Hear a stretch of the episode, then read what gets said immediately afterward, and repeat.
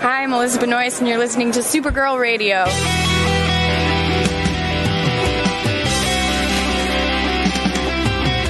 McGurk! I love not typing. mess with my Google Docs, Meeksy. Supergirl Radio is going live every night of the week. How do you like it? Is being, becoming a human burrito a plus or a minus? I don't know. It does seem snug. I mean, they say you are what you eat. Kira.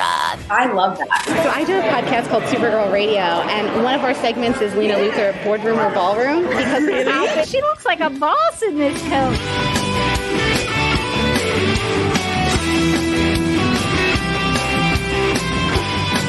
Nasty Luthor like a different Luthor? It's not just Lena being mean? No. Helen Slater here. So fun to know that you're hosting a podcast called Supergirl Radio.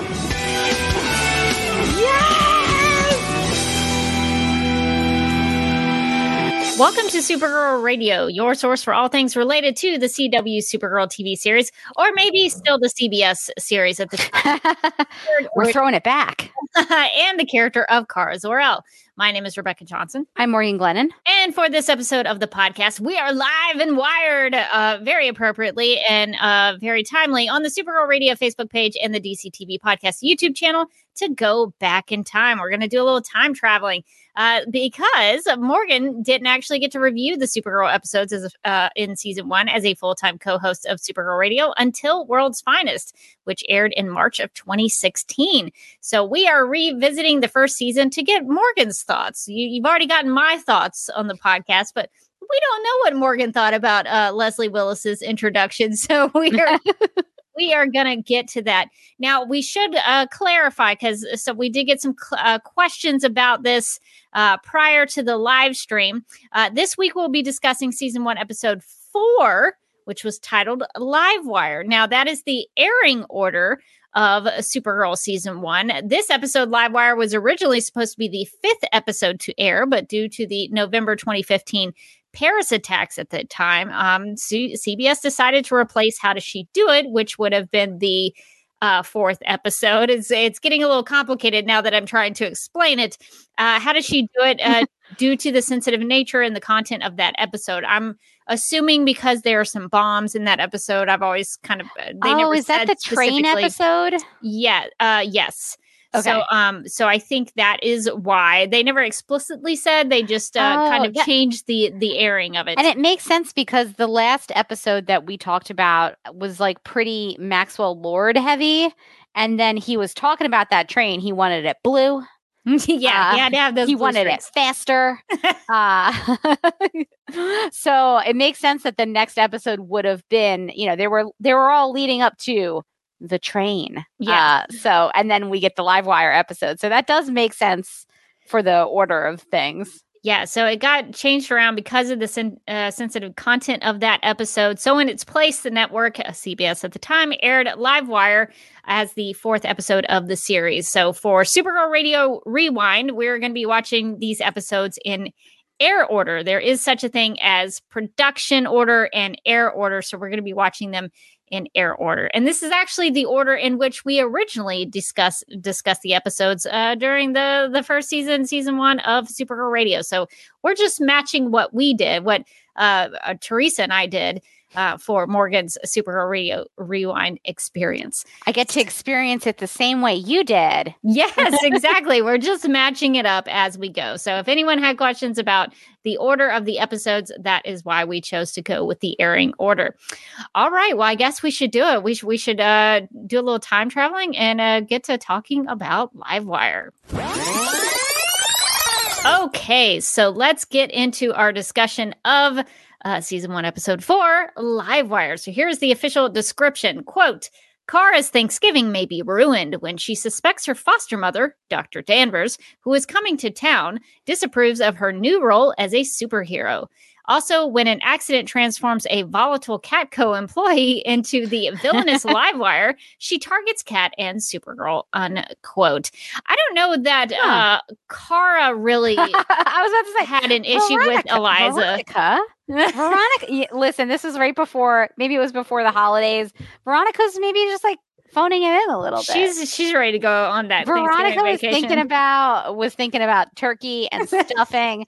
she was not thinking about the episode she had just watched. yeah, I might have said uh, Alex. Uh, let's see what uh, uh, Alex suspects her foster mother, well, her her mother, Dr. Danvers, who's coming to town. Uh, that's that's what I would have written, but uh, Veronica here uh, thinks that Kara is suspicious of uh, Dr. Danvers. um, so I guess maybe in a way she is, but I think it's because she's just dealing with it because of Alex. Um, so I guess we could start there since we've been already been talking about Dr. Danvers.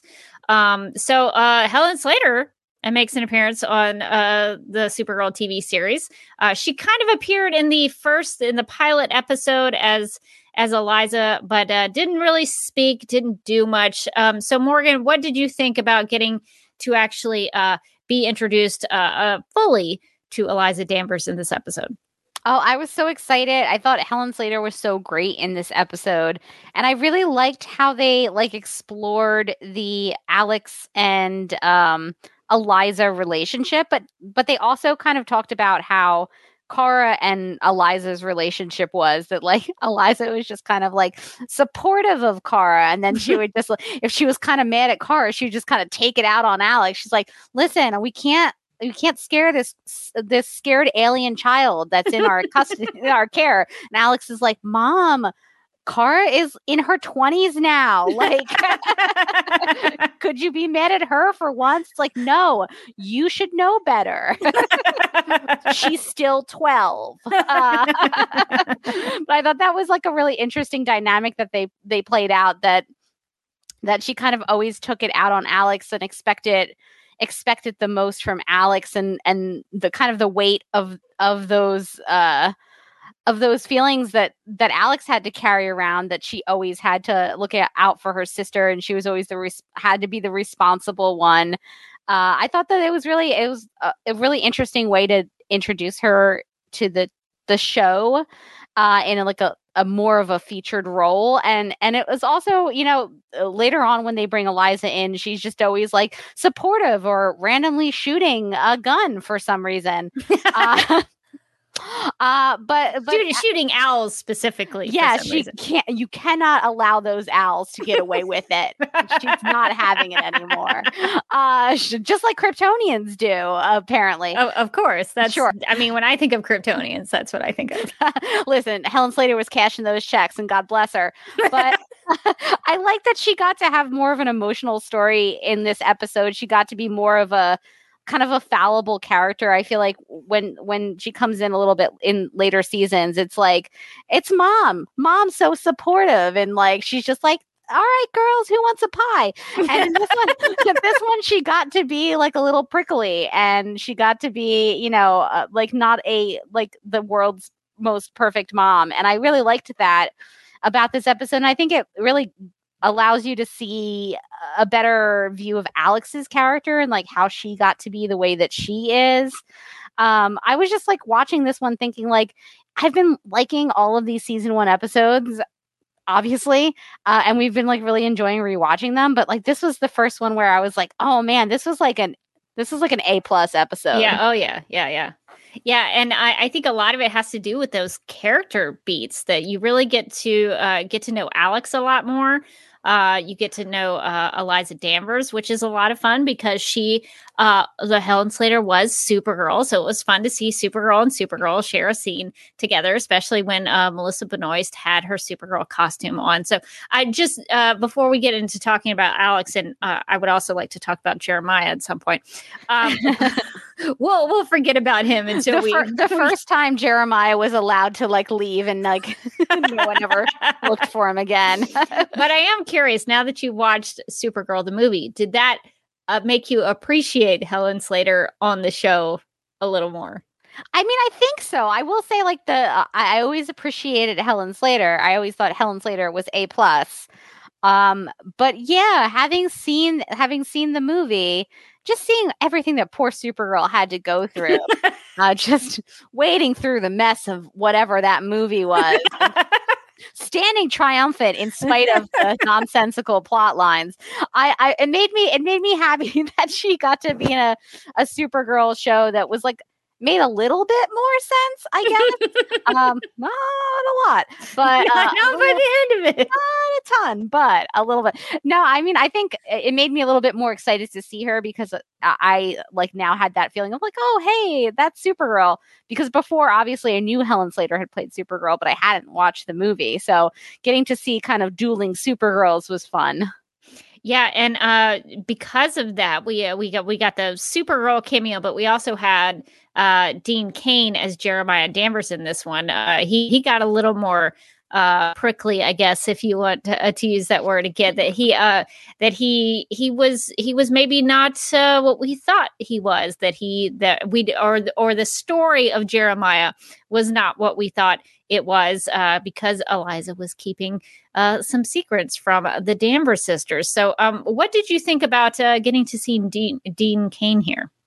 Yeah, I thought I thought it was interesting. I thought it was fun to first off to see like the super the super alumni, let's say, because uh, he was Superman back in uh, Lois and Clark, and obviously she was Supergirl in Supergirl the movie.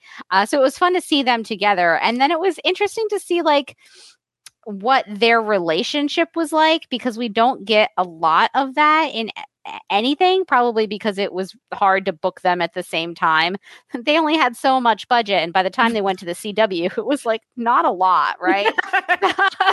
they were like, "We don't, we don't have su- Supergirl and Superman money. What are you crazy?" uh, it would the rest of the episode would have just been Nia taking a nap. They're like, "She's streaming," uh, but you know, what? Nicole and Nicole Maines would have sold it. She, she would have pulled it off for sure but it was it was cool to be able to see their relationship. We got like little bits of it in the episode when she's like she, he's looking outside and she she asks him to come in while she's working on her dissertation. You kind of got the impression of what they were like as a couple and kind of what they were like as parents when they're yelling at the kids because uh because uh, Kara took Alex on a joyride. Uh, and I think it's interesting that um that they have sort of that that um similarity between uh, Alex and Jeremiah that they highlighted that where they are both they both kept secrets. She never knew that Jeremiah was in the DEO, and her mom didn't know that she was in the DEO. Um, and I thought that that was really interesting, the way that you know that that came out and kind of led her to realize that she needed to tell Alex about um, about what happened actually happened to her father and like where he actually went. Um, so I thought that that was really interesting, and uh, and obviously was our first hint that like what is going on with Hank Henshaw, uh, which I think is fun looking back on it. And we know, you know, we know it's Martian Manhunter, but back back in the when it first aired, I was like, oh man, that guy is bad. I got my eyes on you. it is a good twist. It it mm-hmm. does uh it does uh bring a little intrigue into the into the series. So I I would agree with that. Even rewatching it for this, I was like, oh, that was actually pretty well done. Uh, a good job, season one of Supergirl. made made made me uh, shocked by that, even though I've seen this episode many many times uh, yeah, so I really liked uh, getting to see Jeremiah and Eliza in this episode. It was a little weird, though. I will admit to see Supergirl and Superman kiss. That was a little strange for me, uh, but I got over that once. You know, in my head, I reconciled that those were two totally different uh, characters that they were playing. Uh, but it was nice to see some Danvers, you know, family stuff. Um, so uh, that won't we won't see much of that uh, later on in the series, but we get a lot of it here in this episode, which is nice. Um, so let's uh, and I guess we could talk about uh, well, I guess we talked a little bit about Alex. Uh, was there anything else you wanted to talk about with Alex before we uh, move on? I just thought that this was a really great Alex episode. Actually, not that she wasn't like great for the first three. But I thought that this episode, she really got to shine and we really got to see a different side of that the relationship she has with her family and even the relationship she has with her sister um where they you know there is like a little bit of friction there um she did kind of feel like she got this little sister and and then all this responsibility of taking care of her and that she then got kind of blamed for anything that would go wrong with Kara. It was like, oh, mom's gonna come down on me hard. And I love the um like the through line in the first part of the episode where Kara is like, Mom doesn't care that I'm Supergirl. like, get over it. And Alex is like, No, I'm waiting. I'm waiting. It's happening. It's coming. She's mad. And then like you get halfway through and all of a sudden Helen Slater like sighs heavily and like anybody with a parent is like, uh oh, here it comes. that is that is the sigh of a disappointed parent. yeah, Alex was right. She had a, a reason to be uh, suspicious that her mother would be uh, upset with her. Um, yeah, I think that was really great, and I, I liked it even when uh, Kara approached uh, Eliza to to ask, "Why are you always so much harder on her?" Um, so I, I thought that was nice that uh, Kara sort of stuck up for Alex in that way because Alex was not handling things well. No, no, she wasn't. She made uh she made Thanksgiving real weird for Winn. That's for sure. Winn's like, I just want to be here with with your family. Things about in my family are a little strange, incarcerations and whatnot. and, and then he gets there and like becomes this battle royale at the uh, at the Thanksgiving table, which I feel like is kind of a trend on Supergirl. I feel like there have been several awkward Thanksgivings over the course of the show. Oh yeah, there was a, a Lena James breakup, I think, at a Thanksgiving dinner. One one of their breakups, I think. One, one of them, not the, the one that, not the final one where she mm. kicked him out of the car. I think that one came later, but yeah, there is a there is some of that. So yeah, not great for Winn. Winn maybe should have just done the Orphan Black marathon, and he would have had a good day he was like, I had a whole plan. It was gonna be great. Now I feel weird. I, I like that they actually showed him like letting himself out, where he was like, I'm gonna go. I'm just gonna go. I'm just gonna go. This is taking a weird turn for me, so I'm just so gonna great. go.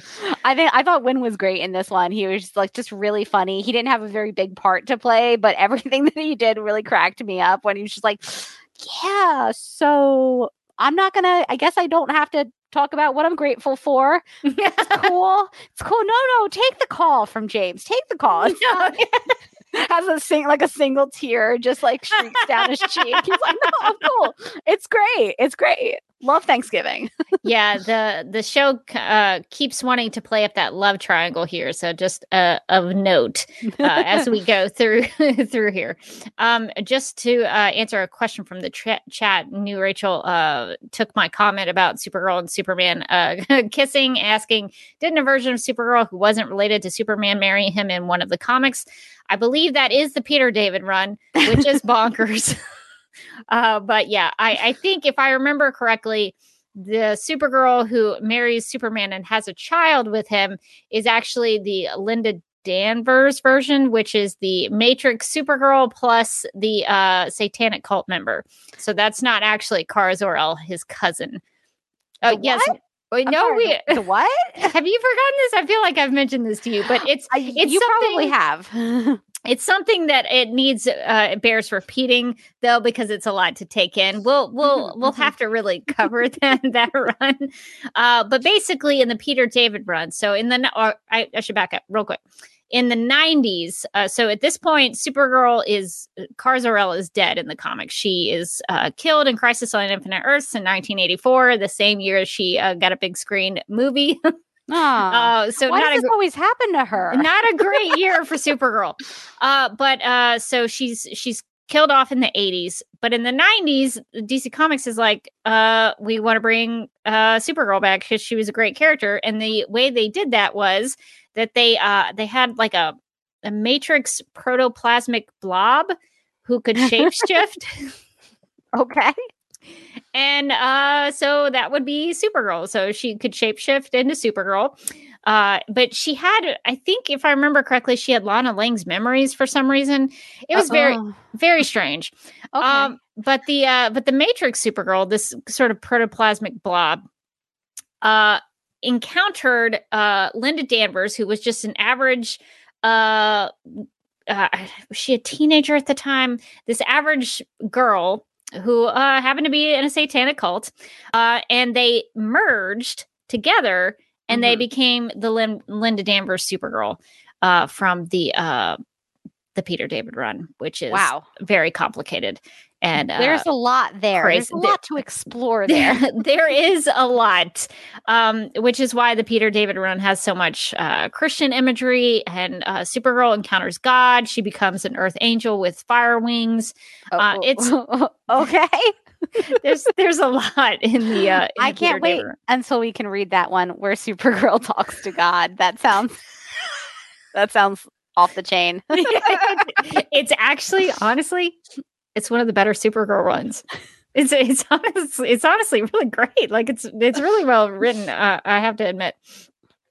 Uh, okay, so where were we uh, after we got sidetracked by uh, Superman Uh, and Supergirl marrying in the comics? I think we were discussing uh we were just wrapping up on the uh the Thanksgiving uh Danvers family stuff of it all. What Yes. do- I mean, what did you think? I mean, throwing it all the way back to to your original thoughts on this episode, but Well, that was a long time ago. I know uh it was a long time ago. But what did you think of the the character stuff that this one set up?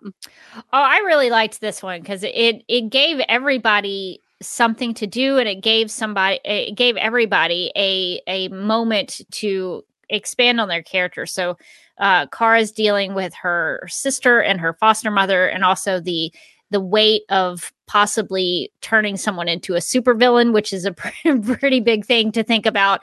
Um, and so she's got all of these things that she's dealing with. Uh, Cat Grant has her own problems, and we'll talk about uh, her Mhm. problem in this in this episode here in a second. The uh, title character of this episode, uh, who I can't wait to pick her brain about. Um, but uh, Cat's dealing with Leslie Willis.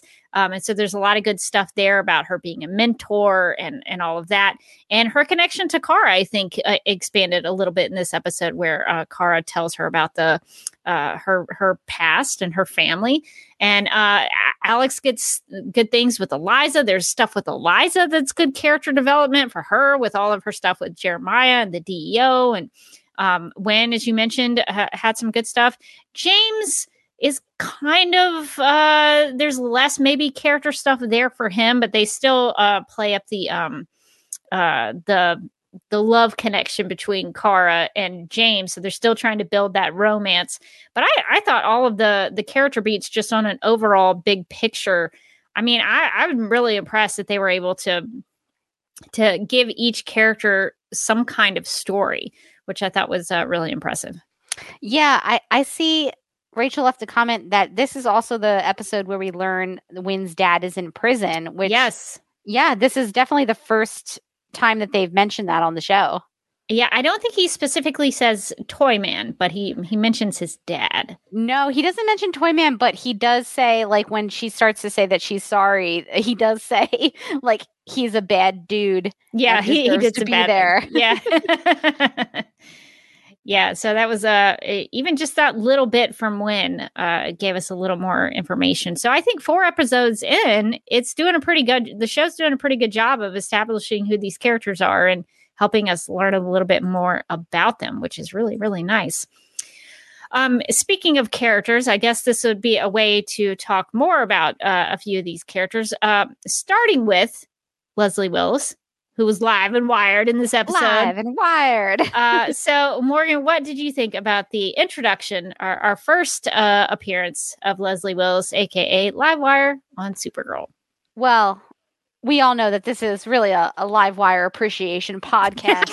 every every week it is. as a Supergirl podcast. Uh I loved her. Um it was actually I've seen her as live wire so often that when she first showed up and she wasn't like really pale with like the silver hair and like the dark eyes, I was like, who's who's that? She looks so tan and healthy. What's going on? it's how like I almost never. It always takes me a second to recognize the actress from iZombie because she's not in the zombie makeup. I'm like, yeah. Why does she look so familiar? oh, you watched like five seasons of that show. Uh, but I thought that that they really set her up really well, and I think I really like that. Um, I think one of the ways that like season one is a little bit different than say a much later season is that she is kind of a she is kind of a, a mustache twirling villain. She is kind of a bad villain. But they like immediately set up this uh this relationship that she and cat have that has you know some twists and turns and backstory that they don't hit you over the head with, but you do get the impression that you know um, that Cat you know found her and like nurtured her talent, and that maybe they haven't been getting along recently, but like but Cat does feel responsible for her, and uh, when she's in the hospital, Cat gives her like a very classic Cat speech that's like, okay, get up, Willis. Like she's in a coma, cat. She can't just get up. Uh, but but I think that shows some humanity from Cat. For, Yeah. for, for much of what we've seen from Cat already, she's been very hard on people. She, you know, uh, doesn't seem to care much about people. And here we get a little glimpse of of Cat showing a little compassion and and caring about someone just just a little bit. Yeah, I really liked I really liked that they they didn't feel like they had to hit you over the head with the fact that like Cat is feeling guilty about what happened. Cat does care about Leslie even though, you know, they are not seeing eye to eye right now. Uh cuz she does have that that uh conversation with Kara where she says like, "Oh, it's not Supergirl's fault. Uh, if it was Supergirl's fault, you could argue it was my fault for sending her up on the helicopter." And you can tell like she does feel guilty for sending her up on that helicopter. And she's like but it's not. And she, uh, uh, and I, I, I really like i think calista played all the scenes so well. And i think that the it really layer gave layers to both of those characters um both leslie and cat that like cat you know has has this like long-standing relationship with her and did feel responsible and did want to you know did want her to turn things around and, and get out. And then of course when she became a you know an electricity villain things changed a bit. But but I, I do uh, i do i do like that cat even got to have like a, a heroic moment where she you know faced leslie down. And i thought that this was a great episode not just for uh, our girl Livewire. Uh, but also, this is a great Cat Grant episode, which I think is it was it's so nice coming from the future as we are and going back to the past. It's like you know we I realize now we didn't have that long with Cat Grant, uh, so it's it's great to get these these nice episodes of her being you know um, brave and heroic in her very Cat Grant way. Yeah, and it, the the Cat Grant story, in my opinion, doesn't take over the episode. It just adds to it. Like it, there's still a Kara story in there. There's you know Supergirl still saving the day, but we get a, a glimpse into Cat Grant's past and her uh, her humanity as a person and her connection with Kara, and all of that stems from the fact that she has this connection to Leslie, and I think that's really well done. It's uh, not something that uh, I, I'm like, oh, Cat took over this episode. I, I just really enjoyed uh, the the connections that Cat has with these different characters, and it actually, you know, uh, makes sense within uh, the storyline that she would have these different uh, connections to each of them. And I, I think I, I would agree with you. Cat was very brave. She a couple of times went up against Leslie, and she could have been in some real, real danger. Um, so I, I was glad that a Supergirl could be there for her, but she, you know, she held her own and and knew that it was her role. I like the idea that um, uh, Cat tells Kara, you know, go get security. They're 20 floors down. I'll, you know, I'll keep her busy. Um, and she knew her role was going to be the person who distracted uh, Leslie while uh, people got help. I still think Cat Grant knows that Kara's Supergirl. I think she knew that when she sent Kara down to security, she knew Supergirl would come back. Um, but that's just my personal opinion. But yeah, there uh, were definitely a couple moments in this one where I was like, I think Cat knows. I feel like Cat knows, especially in that scene in the hospital scene that I mentioned earlier, where Kara was like, and again, Kara, the world's worst liar, was like, I bet Supergirl, I bet Supergirl feels very guilty. I don't know that, but I feel like she probably feels very guilty. And uh, and Cat basically is like, it's not Supergirl's fault. so I feel like you could read some of those interactions as like her like kind of knowing that Kara is Supergirl. And uh, I guess uh, in terms of the Cat Leslie relationship with uh, them being uh, mentor mentee, I guess this is also now that I think about it, the maybe the first time that is this the first time that we know that Cat Catco has something else bes- besides the newspaper or the magazine. I think so. Uh, They start, and they also, they also, this might be the first time that Cat is called the queen of all media, or yes, I think this is the first time. Because she so uh, to kind of uh, pull it back around to the thanksgiving stuff she always likes to work on thanksgiving because she has a complicated relationship with her mother just like alex um and she talks- Parallels. parallels. And she talks about and and Kara says something like oh it, your mother must be so proud of you. You're the queen of all media. Uh and so i feel like this is the episode where catco becomes a little bit more like what is it? This is the episode where i'm like and then they have a radio division? Um so and this is probably the beginning of me wanting their org chart and never getting it um, Never. because who knows? I guess they own an, a, a radio station as well. I guess it's a it's a media conglomerate of some kind which i mean which late in the se- in the series does make me wonder why they're putting all their eggs in like print media's basket.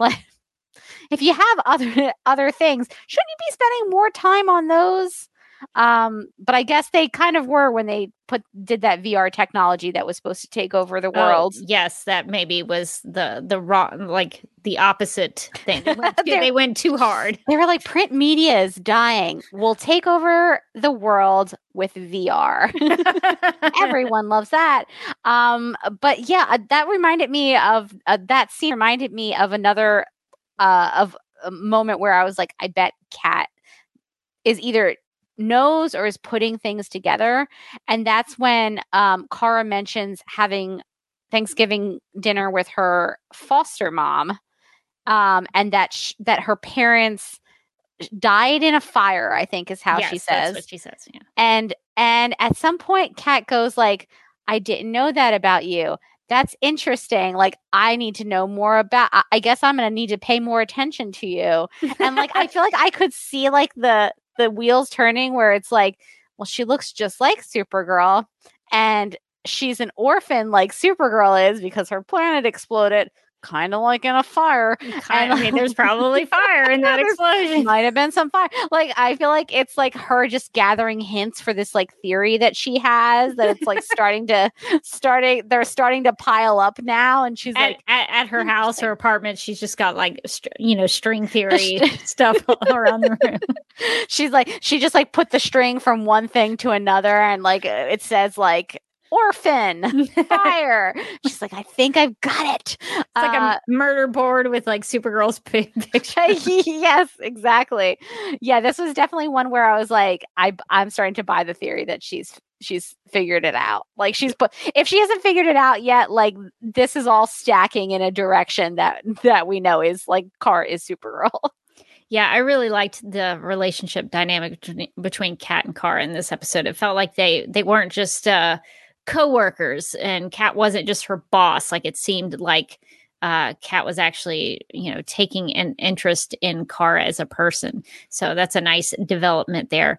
Uh but yeah, so for Livewire, I, I think it uh they did a pretty good job. Uh it was very faithful to the Superman the animated series uh incarnation where Livewire was created on that TV show. And uh, the the only difference really is that uh, on Superman the animated series, Leslie is the queen of all media, not Cat Grant. So here they Ah. gave it to Cat Grant, but I think that makes maybe more sense for this version uh, that Cat Grant would be the queen of all media. But uh, but the shock jock stuff, um, the sort of the radio personality, the outfit that she wears is all very, I, I think, uh, character correct for uh, Livewire in, in terms of her uh, origin and her first appearance. And I thought Brit Morgan did a really good job. She uh, she made those two different aspects of Leslie Willis very different. Like you were saying, the, the Leslie Willis who was the shock jock in the radio uh, studio, who was bad mouthing Supergirl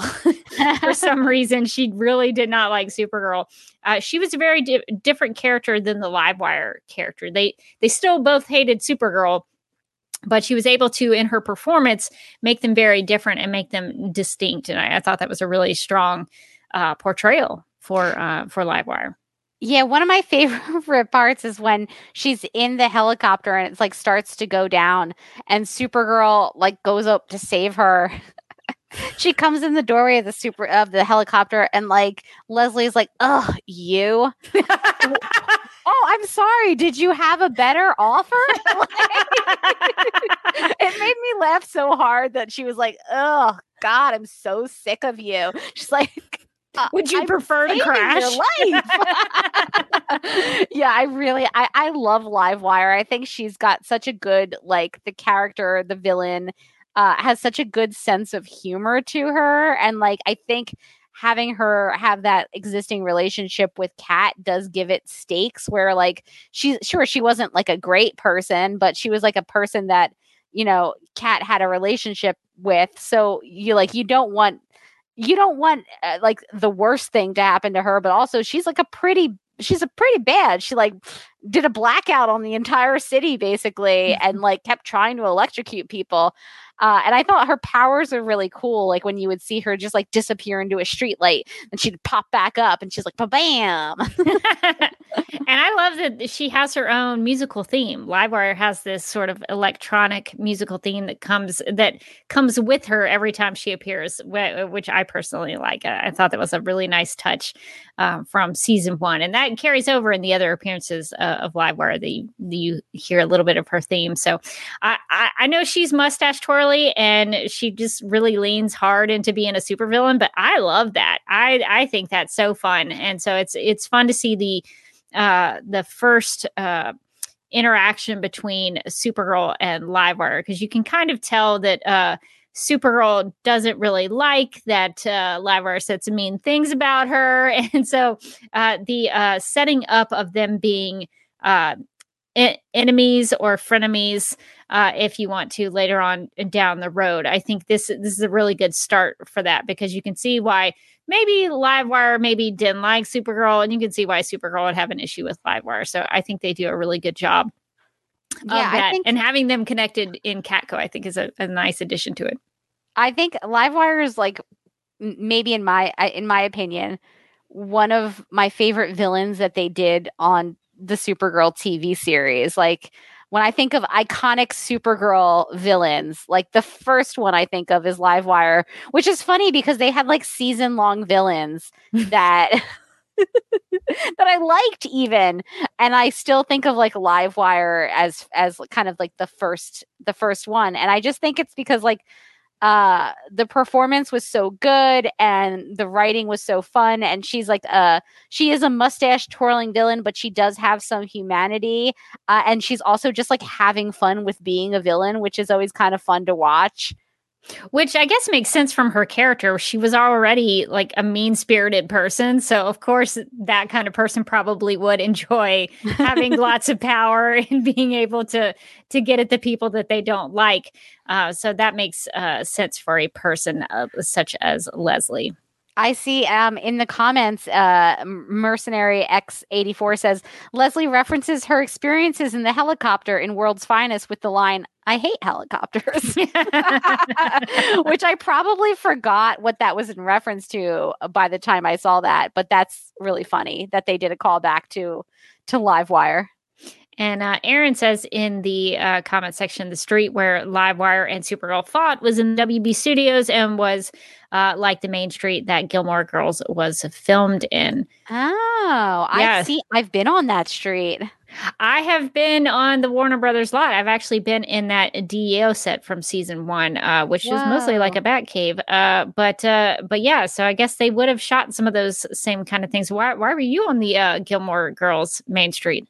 Oh, you know, when I was a Gilmore girl, no, I, I, I did, I did the same WB studio tours. Yeah, did. that's that's what I Uh, did. it's it's whenever I'm in California, I think about doing some of the other studio tours, but the WB one is just so good. It has I a lot of just- history. I just end up going back to the WB one. Yeah, but they like they take you through basically it's like their Main Street USA kind of set.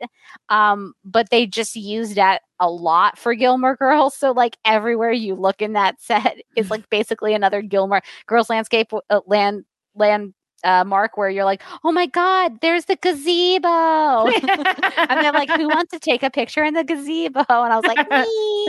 Uh,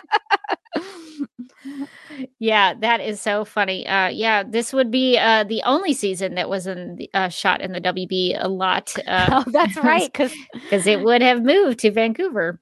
Yeah, I didn't. I didn't even think of that. That they were shooting in um on the WB lot in season one, and then obviously not anymore after that. So some of, I guess, like you know, it it does looking back on it. It's like, oh, like some of the sets do look a little different in season one, and that's because they just had to basically probably rebuild a lot of that stuff, or like, or at least move it. So some of the stuff probably changed a bit. Yeah, and speaking of sets, uh, I I I had totally forgotten that uh, Livewire actually destroys the uh, the pink uh, the pink cat that Catco uh, yes. uh, cat statue, and uh, they repair it by the end of the episode. But I had forgotten that she uh, she took that out. I was like, oh, that's uh that's funny that that got referenced. So, which is, I guess, a metaphor that she's destroyed Cat Grant. She's you know taking out her vengeance. Not the giant cat. uh, there is a question in the chat from Andy who uh, says this is mostly for Morgan, but would love Rebecca's thoughts too. If Legends of Tomorrow had another Captain Cold figure after season one, I would have loved to have seen Livewire on that team after Supergirl season three. Morgan, what are your thoughts? Would you have wanted to see Livewire on Legends? I think Livewire would have been a really fun addition to Legends. She's got that kind of like over the top energy that Legends kind of thrives on. and I feel like I feel like Legends was really good at taking like uh characters who maybe had smaller roles in some of the other shows and giving them like kind of their own arc in Legends and letting them be ridiculous uh but also sort of grounding it in character stuff. So I feel like Leslie would have Livewire would have done well on the Waverider. I think she would have really annoyed everyone first. Yeah, would would time. she have hated everyone? Oh, for sure, hundred percent. She would have hated everybody. But I think eventually they would have won her over. I think, I think it would have been especially funny for her to be on like one of the seasons with Ray Palmer because he was so such like a Boy Scout and so like, come on guys, let's do everything as a team. And she would have been like, barf. yeah, she would have picked on him mercilessly. It would have been great. yeah, that would have been really fun. Uh, I could I could definitely see Livewire uh, being on uh, the Waverider and helping them out because after season three, if they did bring her back, resurrected her from the uh, electrical death that she incurs uh, against Reign, um, you know, maybe she would have been a hero. Maybe she would have been yeah. on, the, on, the, side of good. She was sort of going there towards season. I, I know we're sort of skipping ahead, but she was going there towards season three, and I think she probably if she had come back, she would have been a full fledged hero, which normally I would be upset about. I like my villains to villain, uh, but I think Livewire, she earned that that redemption arc that I think happens. Um, so, any any other thoughts about Leslie Willis or uh, Livewire before we uh, continue on? No, I just think that uh I just think that she's just the best. she is the best. She's just simply the best. There's a song uh to that uh that if you want to go check that out. Simply the best. That's Livewire. Uh so, so I would agree with that. I think Livewire is one of those standout characters um that I think season one really did uh, a good job with because season one was more standalone episodes uh, versus some of the uh, later seasons where they decided for a whole season they were going to talk about totems. Uh, so, so this was a real treat because, uh, you know, she kind of came in, did her thing, was excellent with it, and it wanted you, uh, left me wanting more. Which, uh, thankfully, we got more of Livewire after this. But I thought she was excellent. I thought Brit Morgan was uh, so good in the role, and she she did a good job of uh, going up against Kara and Cat especially. So I th- I thought those were um, great dynamics throughout the episode, and really gave um, Kara a good challenge as Supergirl. At one point, Alex tells Supergirl like she could kill you. Like this is not somebody to yeah. mess around with. She could kill you.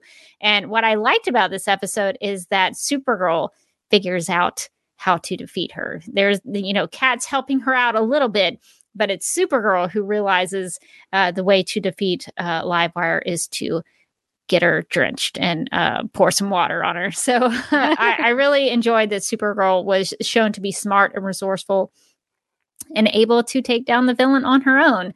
Such a refreshing uh, thing to see. So I really enjoyed that about this episode. All right, uh, let's see. Uh, I, I we should mention this one comment from Mara before we continue on. Uh, Of course. Mara says Livewire was super cool, cool and had a strong wig game. So working it, working it, or wiggy in this I- episode. I think definitely working it. I was like, that's a great wig. That's a great wig. That's not a wig that takes me out of the scene. That's not a wig where I'm like, oh my God, there's something on your head. Oh no, that's your hair. that is that that is uh that was a top notch wig. I feel like Livewire we we've we've uh, voted on this one and and and Livewire is always working it. She's she's doing her best. She's doing what She- she can. I mean, she it gets a little wiggy towards the end of the run of Livewire. Like the, the I mean, they all do, don't they? As we get along. the the the sort of the crazier she gets, the crazier wig gets. Uh, so uh, so there is that. But I think the wig looked the best in this episode. I think That's when they The- had the- that CBS money. the other two instances of uh, Livewire's uh, wig, I think, were maybe uh, a little rough. But I think this one, I think this one was the, the one. All right. Well, Morgan, is there anything else that you wanted to discuss in this episode before we uh, get out of here? Did you want to talk about uh, James and Lucy? Oh, that's right. That's right. Because James and Lucy are now together. Um, Apparently, they're they're vacationing together uh, and having Thanksgiving dinner. they're having together. together Thanksgiving together, which feels like a big step from being broken up. like feels like it might be like, oh, we just got back together. Like maybe we should like take it slow, go see our own families. Like, no, you're coming with me. We're ditching our families. We're you're going to to to to have Thanksgiving with me. I can't keep. I have to keep you in my field division. uh which to be fair like as soon as she like takes her eyes off of him he's like hey Kara what are you doing? Uh but i i feel like that was maybe the the one place that uh, the episode order might have have like suffered because i went like wait what? Because the last time we saw lucy she had just kind of showed up and she was like, "Hey, let's let's go to dinner and talk." yeah she was like hey let's go to dinner and talk and he was like oh if i have to and now and now they're in such a committed relationship that he's going to Thanksgiving with her. So it felt like I I missed a step there. I was like, "Whoa, okay." Uh I didn't care enough to like be really thrown off by it, but I mean, I think that's the other thing is like this early in the show's run too. It's like not like you're going to be devastated on Car's behalf or anything. You're just like, "Oh, okay, I guess they're together after that dinner." I guess yeah. what the show wants me to think. Uh, but I now I'm wondering when, when we get to the next episode if there's going to be some James and Lucy stuff that would have been a bridge to make that Thanksgiving stuff make sense, or if they kind of removed it and they were like, "Uh oh, that's not going to make sense." If it's Uh, like, if the next episode is like James and Lucy going like, "Should we get back together?" and we just watched where they were in Thanksgiving, you're like, "Why are you guys still talking about it?" So Hegel Blast in the chat actually uh, has uh, the answer to that. And how does she do it? Which is the fifth episode that aired, but was supposed to be the fourth episode. Lucy asks Kara if James is seeing anyone. It makes more sense if you watch the episodes in the intended uh, production order. So that uh, might answer your question there, Morgan. So there is that. I did want to point out, uh, I believe, uh, since I've been uh, trying to track this. Uh, I think this is the first time that Cat calls Kara Kira. Really? At the end of the episode, in that scene where they're talking on the couch, uh, this is uh, I think she I I think I heard Akira at the end of the episode, and I think this might has she said chop chop in episodes prior. She did say chop chop in one of them, I think. Last the last one? I'm not I haven't been doing a good job tracking the chop chop, but this is I think this is our first Kira was in this episode. So is there is that. I just wanted to point that out just in case in case anybody else was having a, a Kira watch.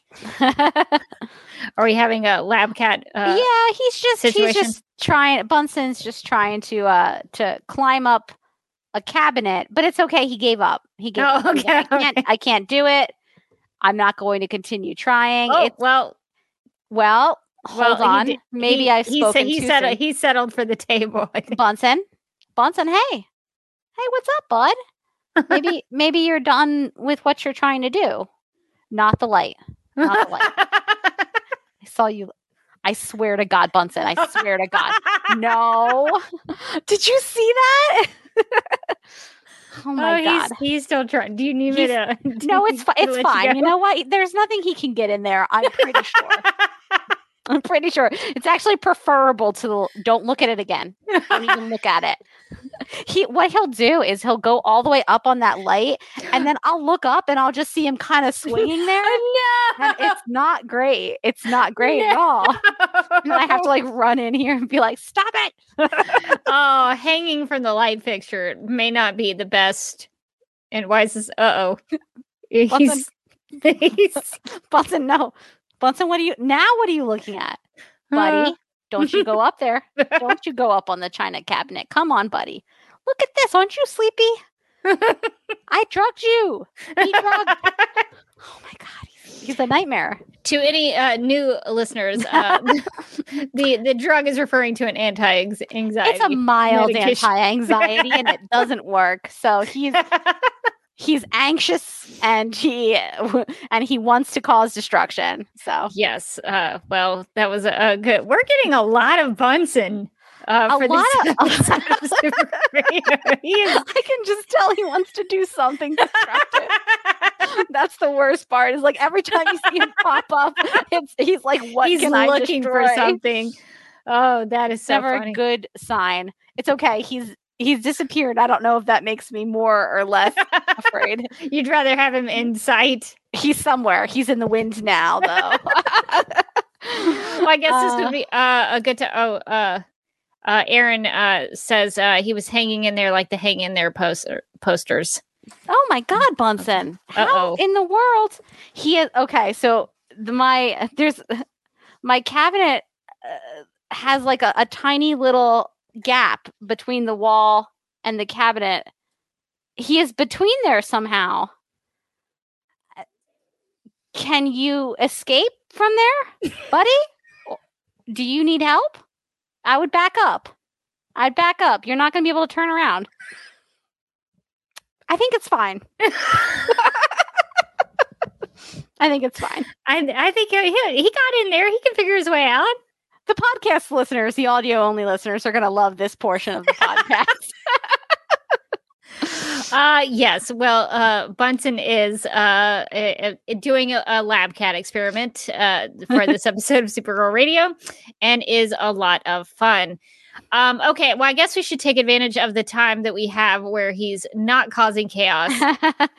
I I see a, a comment from uh, Hagelblast who says, uh, "Chop Chop was originally an ad lib uh, ad lib by Calista that was left in the episode and then written into later episodes, which I did not know."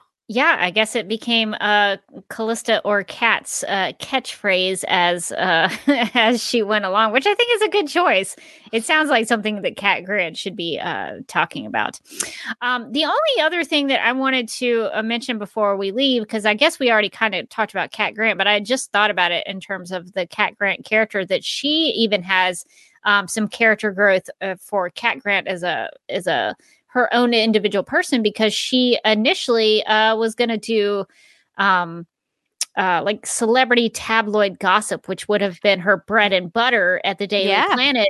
By the end of the episode, she's like, "No, let's uh, do some stories about people doing positive things for Thanksgiving and and helping other people." So the Cat Grant's really turning a corner in this episode. She's she's changed by the Livewire incident and and wants to focus on the good instead of the negative, like Leslie always did with her uh, radio show.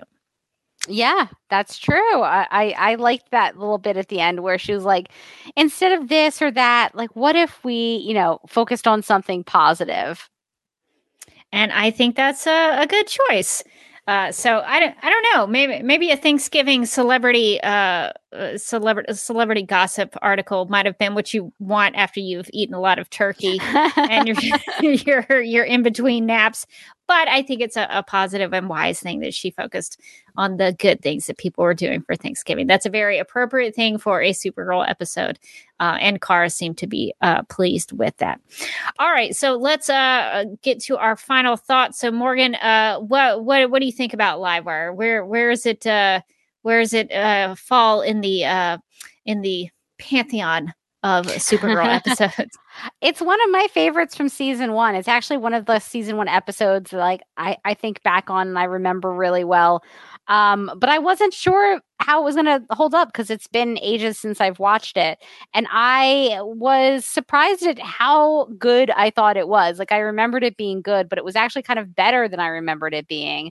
Um, so I just think this is such a good Supergirl episode. It's kind of a example early in season one of the show's like finding its footing and and really presenting us a great memorable character yeah, I think uh, Livewire is one of the the great, one of the all time great uh, Supergirl episodes. It has something for each character. It has great Supergirl moments, which is fun for me. And uh, I think Brit Morgan really outdid herself uh, as Livewire. So I think she brought a character who really kind of only existed in she existed in uh Superman in the animated series and did a I think she appeared in a few comics based on the animated series. I, I can't remember exactly when she first debuted into the comics, but uh, most people knew her at the time as a Superman the animated series character, and so it was fun to see that animated character come to life in such a great way and and really um, uh, bring her to uh, to live action in, in, a way that was very believable and enjoyable to watch. So uh, that is, uh, I think, going to. Um, uh, close out our thoughts on the episode, uh, but I think we have some listener feedback. We sure do. We have an email from Daryl who wrote in on, with some thoughts on Livewire saying, I don't quite understand why Leslie hates Supergirl. It's not very clear. Uh, yeah. Uh, I also don't understand why the show keeps reminding us that Winn likes Kara. I didn't think he had a chance since the first episode, so to keep reminding us seems unnecessary. I really feel sorry for him in that dinner scene. It's a surprise he comes back to Thanksgiving dinner again in later seasons. That's true. You think that would have scared him away? Well, he he, he just didn't have anything else to do. Was he just going to be by himself, or also, I've heard the pie is really good. Maybe it's worth all the awkward interactions to get get at that pie. you know, Eliza Danvers makes a good pie. Um, love seeing Helen and Dean on the show in all the seasons of the show. I don't think they ever confront the fact that Alex turns to alcohol when things get too emotionally heavy. What are your thoughts on the cover of Take Me to Church playing during the Alex and Eliza scene? I remember thinking it was a very strange choice during a mother and daughter scene. Now, uh, Teresa and I did discuss that originally on uh, Supergirl Radio's uh, initial episode of uh, episode discussion of Livewire, um, which we did talk about it being uh, kind of a strange choice. But Morgan, what, what are your thoughts on that? I that one also t- took me out of the scene a little bit when they started playing it. I went, "What? What song are they playing here? And it was like a stripped down, like emotional, like slow version of it. It wasn't even the normal version. They were like, take me. And I was like, what? In this scene? Why? uh so yeah that was a good call i hadn't remembered it until daryl mentioned it but yeah it was a very strange musical choice. It's maybe not appropriate for a mother and daughter. Scene. It feels weird. and there were like candles in the scene yeah. too because the yeah. light the lights had gone out, all the electricity and the power had gone out. It it was it was setting a weird tone. I thought for a mother and daughter scene. The I shouldn't say weird, uh, an unusual maybe is uh, maybe that's a better uh, term term for that. I'm I'm not really sh- sure. It was a strange choice for for sure. Uh, well, Kenny wrote in to share some thoughts, saying, "quote I first heard about the Supergirl TV series in early 2015. I was like, how is this going to work? The 1984 Supergirl film was a mixed bag. Since Arrow and The Flash proved you can create a great superhero TV series, I was very much looking forward to it. Prior to getting into Supergirl, I was a moderate DC TV watcher. Yes, I liked and loved Smallville back in the day, but I needed something more." Because of the cast like Melissa Benoist as Supergirl and Kara to Chyler Leigh as Agent Alex Danvers, I became hooked on the show. I loved Supergirl, at least the first three and a half seasons, but the second half of season three and on is when the show lost its magic and heart, and Supergirl got sidelined way too much. Though there were a few standout moments in those seasons, like Red Dawn in season four. The Take the Grass scene was great. Seeing the strong bond and the love of the Danvers sisters being the thing that brought Supergirl back to life still brings me to tears each time I watch the episode. Also, the introduction of Tyler Hoechlin as the Air Arrowverse's Superman and Clark Kent in Supergirl season two was amazing. Tyler is the best Superman since the late great Christopher Reeve. He and Melissa's chemistry as Clark and Kara were spot on and true to the character. My favorite episodes on Supergirl are way too many to list, but my favorite is the crossover with The Flash. Seeing Barry and Kara team up is so perfect and one of the better Arrowverse episodes. It's not loaded with a ton of plot holes and characters. My, my overall final score for Supergirl is 8 out of 10 cryptos for seasons 1 and 2, and for seasons 3 through 6. They were okay, not bad, but could have been so much better in the writing and storytelling. Not having Ali Adler as showrunner after Supergirl uh, season two. Well, uh, Ali Adler left uh, Kenny a- after season one. Uh, season two really hurt the show. My big takeaway from Supergirl is that it was a great show and the lead character and the cast were amazing. Melissa Supergirl is so iconic, unquote. Thank you for sending in your thoughts, Kenny.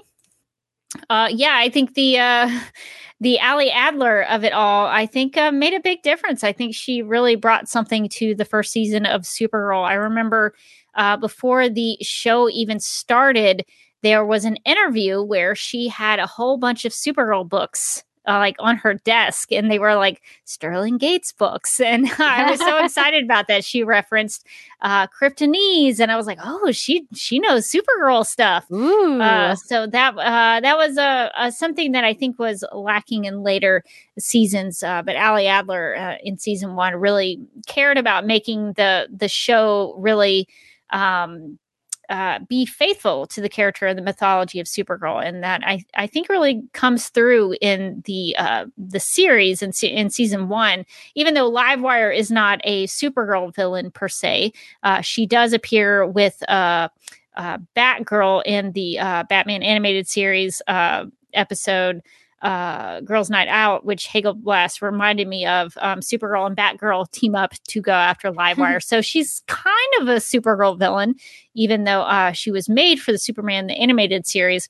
Um, so it was good to see that connection from Supergirl's uh, other iterations uh, come in and be part of the live action version on the TV series. Well, uh, Morgan, would you like to make some snap judgments? I would love that. So before we wrap up, we're going to need to make some snap judgments. In the game of snap judgments, each person is presented with two options, but must only choose one. First instincts are recommended and explanations are unnecessary.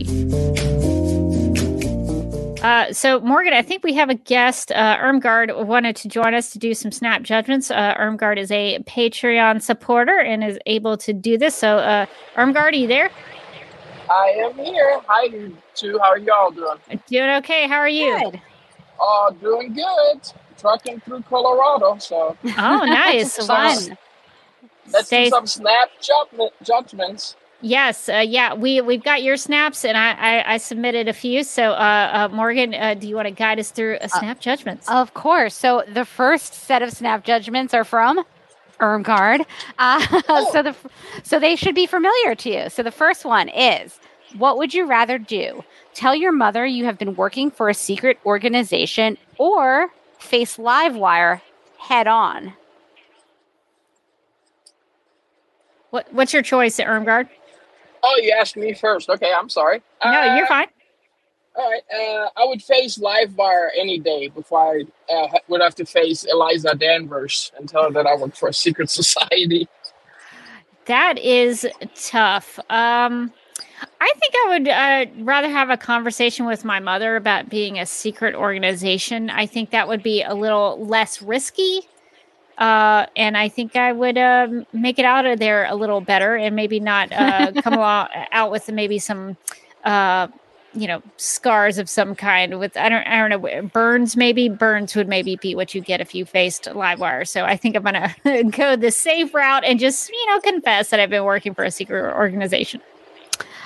Yeah, I think I'm gonna go confessing as well. Um, because I don't think I want to face off against Livewire. She's a little she's a little intense She's like not gonna hold back her punches. She's gonna, you know, break my cat statues in here. No thanks. and she's also going to say some really mean stuff about you. She's her remarks are going to be as cutting as possible. I can't take that. I'm emotionally fragile. I can't. It's it's true. Um, okay, so our next snap judgment is: Where would you rather be at your on again, off again girlfriend's Thanksgiving dinner, or your crush's Thanksgiving dinner? So, Irmgard, which uh, which one is your choice? I'd rather be at my crush's Thanksgiving dinner because uh, I wouldn't want to meet uh, my on off on off again girlfriend's dad because I, I would have some choice words for him. Yeah, that could be really awkward. Yeah, I guess uh, your crush's Thanksgiving dinner is at least a new uh, situation. Your your on again, off again uh, uh, uh, significant other would be very, uh, you know, been there, done that. Probably probably a little old hat. So I guess a, a, a crush's Thanksgiving dinner. It's like a it's like a new thing. You get to um, uh, meet new people maybe, and you get to eat new food. Maybe they have some new awesome food that you haven't had before. So I think that's what I would go with. Yeah, I'm gonna go with the crush as well. Like it's the possibilities, right? Like you're there and you're like, I'm gonna make this romance happen between the cranberry sauce and the pie. I'm I'm gonna uh, lock this down. Meanwhile, if you're at your on again, off again uh, girlfriend's house, you have to figure that like a good portion of her family hates you because of all the off again, right? Yes, the off again like when you're off again, she's like, ah. James is the worst. I hate James so much. And then what? You're supposed to just pop back in for Thanksgiving and like expect those family members to be like, right, she likes him again. After hearing all of the stuff about when she hated you. Yes. No thanks. I'd be like, no thanks. Sorry. This is a sign this relationship isn't working. You really want to try me right now? um, okay. Next one is who is the better mother, Cat Grant or Eliza Danvers? So, Irmgard, who is the better mother, Cat Grant or Eliza Danvers? Uh, Eli- Eliza Danvers, anytime. All right. Uh, yeah, I I would probably say Eliza Danvers, but but maybe not by much. She did lie to her daughters about a pretty significant thing, like how your father died. Uh, that's a that's a pretty bad uh, and a terrible secret to keep from uh, from your daughters. So, uh, but I would probably say Eliza Danvers. Yeah, I'm gonna go Eliza Danvers. Sure, she lied, but I feel like uh, Cat Grant as a mother would be too frightening. I think I don't think I, again. I think I'm emotionally vulnerable, and I don't think I could take it. Um, I I feel like she comes from a long line of scary people, uh, so it's like there's not going to be anywhere anywhere to find comfort there because your grandma's also going to be scary, and like probably all of your relatives. Yeah, Everybody's gonna be chop chopping at you at the holidays. no one needs that.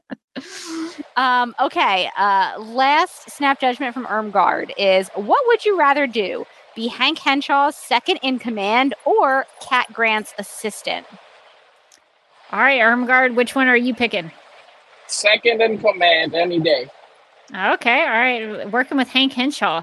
I think I would prefer uh, to be Cat Grant's assistant. You would probably work a lot, but I would imagine she pays pretty well. And you also probably get to meet some uh, famous people and do some uh, some cool work. You get to work in that CatCo building, which might get destroyed every now and then. So there, there's that. You might have to get a new desk every now and then, but I think that would be an exciting place to work. Oh, this is a tough one. I'm going to go with Hank Henshaw's assistant because I just feel like it would be safer somehow. Uh, for me, emotionally, it would be safer. Uh, but but but is this the Hank the original Hank Henshaw, the really angry Ooh, David? That's a good question because I'm thinking Space Dad, and I'm thinking he's gonna uh, like uh, take me under his wing. Yeah, but what what if what if the question was turned and it was the original Hank The Henshaw? original Hank Henshaw. Oh, then I'm Oh, going Cat cat. Then I'm going cat. Yeah. Yeah, that changes things. I one time had an interview where the like the HR lady was like, um, "Did you ever see that movie, The Devil Wears Prada?" And I was like, "Yeah, I've seen that movie." And she was like, "This job would be like that," and I was like, "No, I'm good." I, I could have in another life. I could have been Cat Grant's assistant. You were almost there. I was so close. Um, okay, so our next set of snap judgments are from Rebecca, uh, a longtime listener. uh, what would you rather be uh, a traffic reporter in the cat copter or have your own radio show? Ermgard, do you have a Uh, preference? I would rather be a uh, have my own radio show. It's way safer than being in one of those helicopters. I think, especially during a thunderstorm or rain going on. Yeah, definitely don't go out in the the uh, thunder and lightning storm. I would rather have uh, my own radio show because I'm not great with heights. I've never ridden in a helicopter, but I don't think I would care for it too much. So I would probably rather have uh, my own radio show. Yeah, I'm gonna go for a radio show for the same reason that Rebecca did. I don't want to be in that copter. It's come down once already. I'm not getting back in it. I saw what happened to Leslie. No, thank you. Uh, but also, I mean, we already kind of have our own radio show. Yeah, you're already used to it. I- I've never fallen out of a helicopter because of it, so I feel like I'm on solid ground here. So gonna- we're going to say radio show. Um, okay, so what is the bigger twist in this episode? That Jeremiah Danvers working for the DEO or Hank Henshaw not being who Kara and Alex think he is? Uh, whew. uh, yeah, good one. Uh, I think I go with Jeremiah on this one. I think. Yeah, this is a tough. This is a tough one. Yeah, I think it's Jer- I, I would go with Jeremiah because we really didn't know nothing about Jeremiah at all. We seen something was up with uh, Hank Henshaw in the other episodes, but we, we didn't know nothing about Jeremiah. All we knew is he was dead and uh, he was a scientist so far. Yeah, I, I like the twist with Jeremiah Danvers. Uh, they, you know, that he wasn't dead, or he didn't die in the way they said, um, but uh, that he had chosen to work for the DEO because he knew everything there was to know about Superman. So, uh, so I, I, I thought that was a pretty good twist. I'm gonna differ, and I'm gonna go for Oh. the Hank Henshaw twist because even watching now, knowing the the solution at that moment when she's like, his name was Hank Henshaw, I was like, oh no, you in trouble. So uh, I think that that like when you're watching it without knowing where it goes, I think that that was like a really great twist, um, especially for early on in the season. You make Um, a good case for that. Thank you. Uh, would you rather stay home and cook Thanksgiving dinner or eat out and have someone else cook? I'd rather stay at home and cook Thanksgiving dinner. Oh, yeah. See, I, I like to cook, but man, for Thanksgiving dinner, I would rather someone else have to cook it and uh, do the dishes. So I think I'd rather I think I'd rather eat out on Thanksgiving. Yeah, I'm gonna go stay in and cook, even though I myself am not good at cooking. uh, um, I I- like a home cooked meal, especially on Thanksgiving. We've done a couple of like Thanksgivings out occasionally, and I'm always disappointed. Like I always want the home cooked version of it. Um, as long as somebody is helping me with the cooking, I'm okay. Uh, so I, I would rather get the home cooked version. I think it feels more Thanksgiving um, okay, and last one. What's more unforgivable? Turning Leslie Willis into a monster or controlling her content? I have a feeling she, she doesn't like you controlling her content. I think she actually enjoyed getting turned into a uh, Livewire. I think yeah, she wouldn't want you messing around with her content at all. That's a good point to look at it from Leslie's point of view. Uh, I think you make a good case for that. Um, I think, but I think maybe uh, Cat had a reason to control her content. She was kind of going off brand. Cat was like, Supergirl is my thing. Don't talk bad about her. uh, so I guess I would say uh, the more unforgivable thing is uh, Leslie becoming a monster. Yeah, I'm going to go Leslie becoming a monster, even though she loves it. Uh, because I don't I don't feel like she really I don't feel like she really made her argument for why Supergirl is bad. She was just like, I don't like her outfit. I mean, Leslie, you gotta look beyond that. You gotta if you're making a point, you have to really make it. I don't think she she definitely didn't uh she definitely didn't sell Cat Grant on uh on her content. So I feel like, you know, yeah, sometimes you sometimes you just have to work for your boss. Sorry, Leslie. All right, I think that's going to take us to the end of Snap Judgments. Irmgard, thank you for joining us again. Uh, and uh, for supporting the Patreon account for Supergirl Radio. So uh, we appreciate you coming on. Well, thank you for having me. Y'all have a good night and stay safe out there. All right, you Awesome, too. thanks. All right, so we are going to wrap up Snap Judgments. No judgments on your Snap Judgments. And uh, before we get into some plugs, I just wanted to uh, uh, get to Daryl's question. Um, he asks, uh, "Why is the podcast skipping the episode rewatch for the month of June?" Uh, it's a good question. Uh, um, mostly because we're not gonna be here uh, for for most of uh, June. Uh, Morgan has uh, some conflicts. I have some conflicts, so uh, we're gonna our put- conflicts are at different times, which Yes. means that there's always going to be like one of us out of pocket. so we're going to uh, take it as far as we can, and then um, there are going to be some episodes where, where- where um, I'm going to be solo with the uh, Krypto character spotlight, and then I'm going to uh, release some episodes that are going to be me as well. So you're going to have to be with me for a little while. Unfortunately, I, I know. Uh, uh, everyone comes for Morgan, which is why I come to Supergirl Radio. but if you're okay with just me talking about Krypto the Super Dog, we'll be doing. Uh, I'll be doing some of those episodes. I mean, you, you've got your you've got your man on the street from Superman Celebration. I'm excited about that. so there is that as well. We're going to do a Superman celebration, another uh, recap of that. Uh, so that should be really interesting. So uh, we'll we'll see how that goes. Who I'm going to talk to, what I'm going to see, uh, to be determined.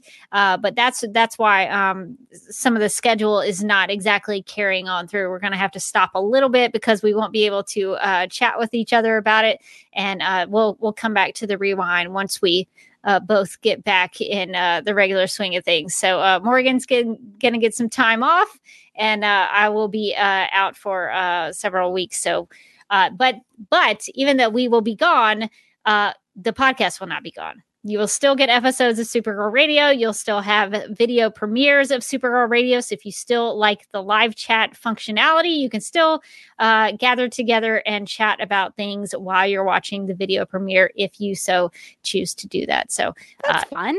yeah, so that's a little fun. So uh, that's uh that's the promise we make to you. Even if we take off, we try to provide an episode that you'll never miss. Uh, Supergirl Radio, even if we are out of pocket. Uh, so just wanted to address that before we uh, got out of here, so that uh, uh, if anybody else had that question, we would be able to address it as well. Okay, uh, so I guess uh, did, Morgan, did you have anything else? Nope. Okay, I I was got like, confused where I was on the document. it's okay. It's okay.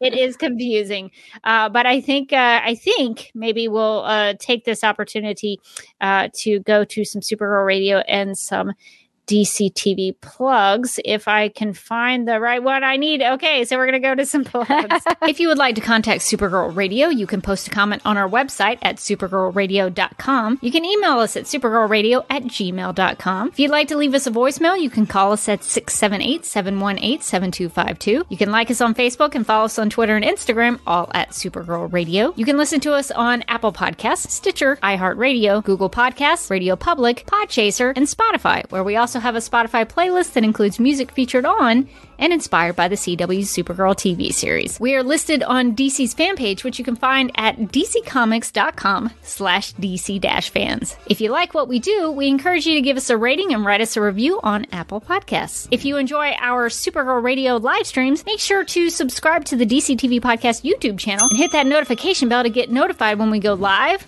and Wired. DC TV Podcast also has a TeePublic store, so if you're in need of new DC TV related t shirts, tank tops, sweatshirts, onesies, mugs, notebooks, pillows, or stickers, go to supergirlradio.com and click on the TeePublic store link at the top of the page. Supergirl Radio is part of the DCTV podcast network, so if you also like The Flash, Legends of Tomorrow, Black Lightning, Titans, Doom Patrol, Batwoman, Stargirl, Superman and Lois, and the upcoming Green Lantern, Justice League Dark, and Strange Adventure shows, and DCTV After Dark. You can subscribe to the DCTV Podcast Mega Feed on Apple Podcasts. Follow at DCTV Podcast on Twitter and like DCTV Podcasts on Facebook or else. This has been a message from Hope, inhabiting the Flash vessel, also known as New Rachel. And we have live wire designs in the DC TV podcast TeePublic store.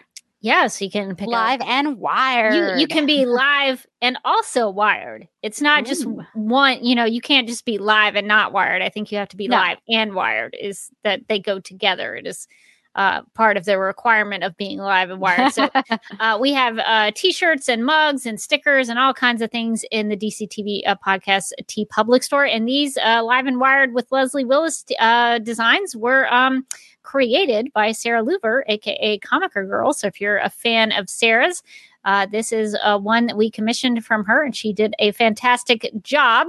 Uh, I'm actually wearing uh, a live and wired T-shirt Ooh, now. So, uh, and I have a live and wired mug somewhere. I don't have that on on my person tonight, uh, but uh, I definitely recommend it. Uh, it's a really cool design and it's unique. I don't think there's any other live wire uh, merchandise out there like it. So, definitely check that out if you are a live wire fan.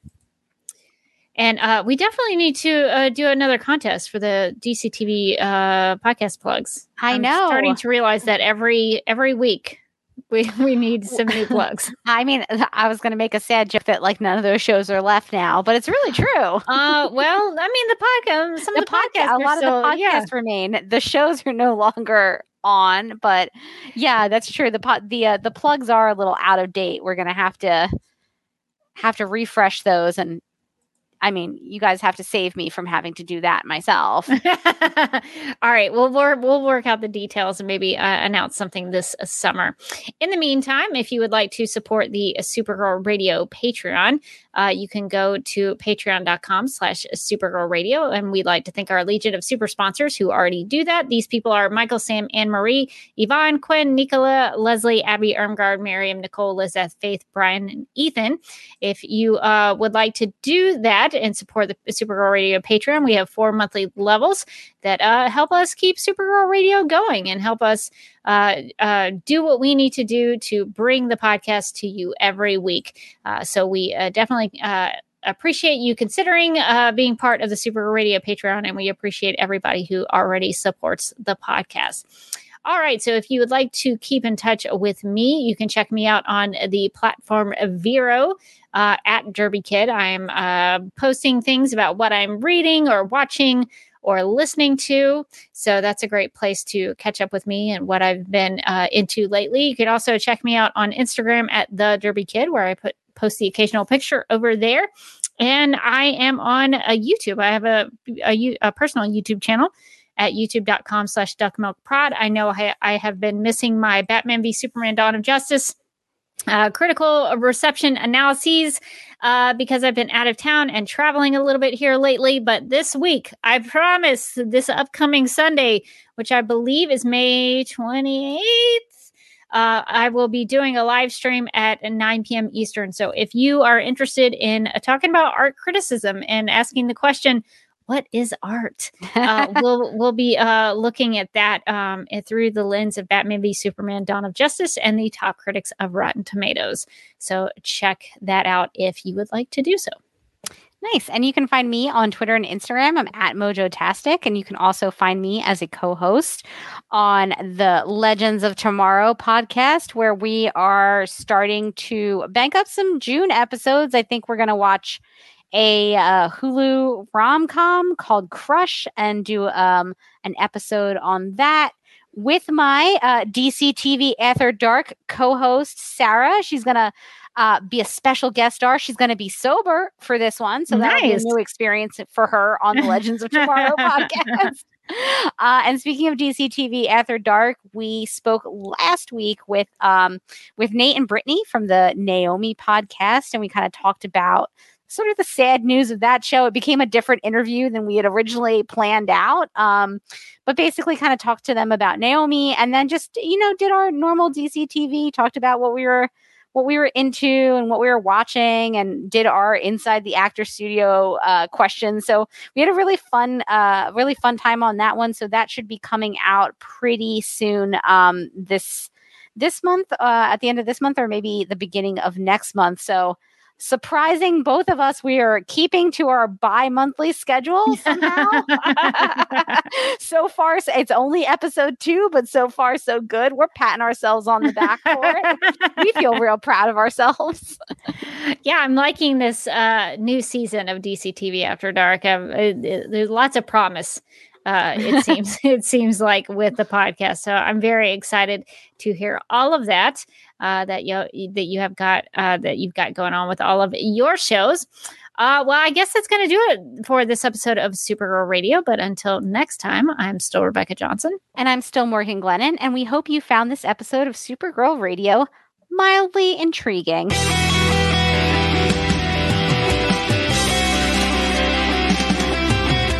McGurk! I love Not typing. mess with my Google Docs, Meeksy. Supergirl Radio is going live every night of the week. How do you like it? Is being, becoming a human burrito a plus or a minus? I don't know. It does seem snug. I mean, they say you are what you eat. Kira. I love that. So I do a podcast called Supergirl Radio, and one of our segments is Lena Luthor Boardroom or Ballroom because her outfit- She looks like a boss in this coat.